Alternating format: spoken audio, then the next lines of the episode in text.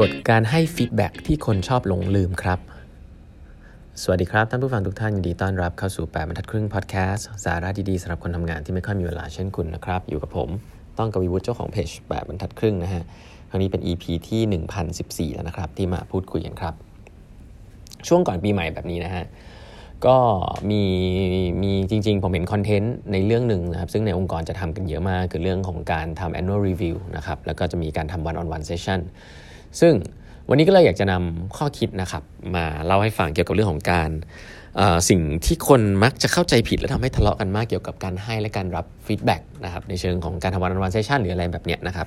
ช่วงนี้เนี่ยคนจะพูดเรื่อง feedback เป็นสิ่งสำคัญค่อนข้างเยอะนะครับ แต่ว่าเวลาพูดว่ามันเป็นสิ่งสำคัญเนี่ยไม่ได้หมายความว่าเราจะทำได้นะครับเอาแบบนี้ก่อนมีผู้บริหารเยอะมากนะฮะที่พูดว่ามันเป็นสิ่งสำคัญนะครับแต่เวลาจะให้เนี่ยกลับให้ไม่เป็นนะครับหรือแม้แต่รับไม่เป็นด้วยซ้ำเพราะนั้น การบอกว่ามันสำคัญกับการที่ทำแล้วมัน effective เนี่ยมันเป็นคนละเรื่องกันนะครับ ก็ลองดูว่าคุณเป็นแบบไหนเนาะทีนี้ก่อนที่เราจะให้หรือรับ feedback นะครับผมผมต้องเรียนอย่างนี้ก่อนเดี๋ยวว่ามันจะมีกฎอยู่ 2 ข้อด้วยกันนะครับที่ส่วนตัวผมใช้นะครับแล้วก็คิดว่าเป็นการเช็คตัวเองก่อนที่เราจะมานั่งบอกว่าเราจะให้ feedback ใคร หรือว่ารับ feedback จากใครนะครับข้อแรกเลยนะฮะคือเราต้องเราต้องมั่นใจก่อนนะครับว่าความสัมพันธ์ระหว่างคนสองคนเนี่ย ยกตัวอย่างคนนึงเป็นคุณอีกคนนึงคือลูกน้องคุณสมมตินะครับหรือว่าอีกคนนึงเป็นหัวหน้าคุณเนี่ยคุณต้องมั่นใจว่าความสัมพันธ์มันเป็นความสัมพันธ์ที่ดี ความสัมพันธ์ที่ดีหมายความว่าอะไรรู้ไหมครับความสัมพันธ์ที่ดีเนี่ยคือคุณสองคนเนี่ยหวังดีต่อกันนะครับมีความตั้งใจที่ดีให้แก่กันและกันเเวลาเรามีความสัมพันธ์ที่ดีเนี่ยเราจะอยากให้คนอีกคนหนึ่งเนี่ยมีความสุขนะครับเก่งขึ้นดีขึ้นนะครับ เช่นเดียวกันนะครับ ถ้าเรามีความสัมพันธ์ที่ดีแล้วเนี่ย การให้รับ feedback จะเป็นสิ่งที่ effective ได้ แล้วค่อยมาดูว่าจะทำยังไงนะครับแต่ว่ามีคนเยอะมากเลยนะครับ มีหัวหน้าเยอะมากที่ซ่อนนะครับซ่อน intention ที่ไม่ดีนะครับลูกน้องด้วยนะ ก็คือเคยเคยเห็นภาพไหมว่าแบบมันนั่งคุยกันแล้วเหมือนแบบเหมือนเหมือนเหมือนเราข้างในมีบางคนรู้สึกว่าแบบมันเป็นจะจะจะจัดลูกน้องจัดหัวหน้าตลอดเหมือนกับว่าไปว่าเขาว่าเขาทำอะไรไม่ดีบ้าง ซึ่งสิ่งนี้ไม่ได้ผิดนะฮะไปบอกว่าเขาทำอะไรไม่ดีไม่ได้ผิด แต่ถ้าเกิดข้างในคุณเนี่ยไม่ได้มีความหวังดีเพื่อให้เขาทำตัวได้ดีขึ้นเนี่ยมันเป็นการระบายอารมณ์ของตัวคุณเอง เพื่อทำร้ายจิตใจอีกคนหนึ่งเนี่ยอันนี้อย่าทำนะครับสิ่งนี้คือสิ่งที่เป็น reflection ที่อยากให้คิดก่อนที่จะเริ่มมี session feedback เพราะว่าต้องบอกว่ามีหัวหน้าเยอะมากนะครับที่เขาใช้คำว่า sugar coat ก็คือเหมือนกับว่าทำเหมือนกับว่าอยากจะให้ feedback แต่จริง ๆ เหมือนกับ ไม่ได้หวังดีกับลูกน้องขนาดนั้นนะก็คือแบบอยากจะมาว่าลูกน้องนะครับ แล้วก็บางทีเนี่ย ไม่ได้มี objective อะไรมากไปกว่านั้น คุณไม่ได้อยากให้เขาดีขึ้นนะครับคุณพูดในเชิงของอภาพของมุมมองของคุณนะครับ แล้วก็ไม่ได้คิดจะ take feedback จากลูกน้องคนนั้นด้วย ซึ่งซึ่งสิ่งเหล่านี้เนี่ยผมผมต้องบอกว่ามันเป็นอะไรที่มันไม่ทำให้เกิด feedback work นะครับ เพราะฉะนั้นแล้วอย่างแรกที่อยากให้เช็คเลยนะครับ ก่อนที่คุณจะให้รับ feedback ใครก็คือว่า คุณมีความหวังดีต่อกันหรือเปล่านะมีความหวังดีต่อกันหรือเปล่า ซึ่ง ภาษาอังกฤษเนี่ยเขาจะมีมุมหนึ่งเขาจะใช้เขาจะใช้คำว่า feedback is a gift นะครับคำนี้เนี่ยใช้บ่อยแล้ว ผมผมแนะนำให้เอาไปใช้ได้เลยเนาะผมมักจะถามเวลาสอนหนังสือพี่ๆผู้บริหารนะครับสอนพี่ผู้บริหารเรื่อง feedback ว่า feedback เป็นของขวัญเนี่ยพี่ๆเข้าใจกันว่ายังไงนะครับคำว่าคำถามก็คือว่าของขวัญเนี่ยมันควรจะเป็นยังไง ถ้าบอกว่า feedback เป็นของขวัญเนี่ยอะไรก็ตามที่เราเรียกว่าของขวัญได้บ้างนะครับ คำตอบแรกๆที่ผมมักจะได้ก็คือของที่เราอยากได้นะครับ ของที่เราอยากได้ของที่เราเปิดมาแล้วเรามีความสุขนะครับ ผมก็มักจะถามต่อว่าจริงหรอนะฮะถามยกตัวอย่างเช่น ถ้าเกิดเรามีคนคนหนึ่งนะครับ ที่เราแบบเพื่อนกันสนิทกันเนาะ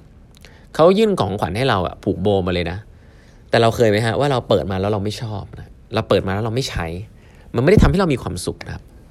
คำถามก็คือคุณเรียกสิ่งนั้นว่าเป็นของขวัญหรือเปล่า คุณโยนทิ้งต่อหน้าเขาเลยหรือเปล่า คำตอบส่วนใหญ่ก็คือบอกว่าไม่ใช่นะครับเพราะแล้วคุณยังเรียกของว่าอันนั้นว่าเป็นของขวัญได้ไหมเดี๋ยวแป๊บคุณเรียกสิ่งนั้นว่าเป็นของขวัญได้ไหมนะครับ สิ่งสิ่งที่กำลังจะบอกก็คือว่าส่วนใหญ่ก็จะบอกว่ายังเรียกได้ เพราะฉะนั้นของขวัญไม่จำเป็นที่จะต้องเป็นสิ่งที่ใช้คาว่าแบบทำให้เรามีความสุขหรือแม้แต่ว่าจะมีประโยชน์ด้วยซ้ำนะบางที่เนี่ยการให้ของขวัญกันเนี่ยแม้ว่าเราจะยังไม่อยากได้แต่เราก็รู้สึกว่าเออเราควรจะเรียกมันว่าของขวัญคำถามคือเพราะอะไรคำตอบนะครับ ก็คือว่าเรามั่นใจว่าคนคนนี้เเขาเขามี intention ที่ดีกับเรา เขามีความปรารถนาดีกับเรา เขาให้เราเราจะใช้ไม่ใช้มันเรื่องของเรา เราจะชอบไม่ชอบมันเรื่องของเรา แต่ถ้าเราเชื่อว่ามันเป็นความตั้งใจที่ดีเนี่ยเราจะเรียกมันว่าของขวัญอยู่ดี เพราะฉะนั้นฟีดแบ็กนะครับที่ดีน่าสนใจก็คือว่า คุณเปิดออกมาแล้วคุณไม่ชอบ คุณไม่ใช้ก็ได้นะ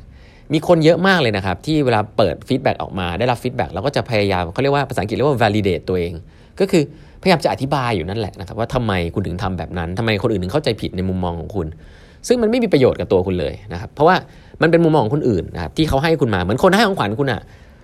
เขาไม่ได้จำเป็นที่จะต้องแบบว่าให้คุณชอบร้อยเปอร์เซ็นต์นะเขาอาจจะเซอร์ไพรส์ไว้ที่คุณไม่ชอบ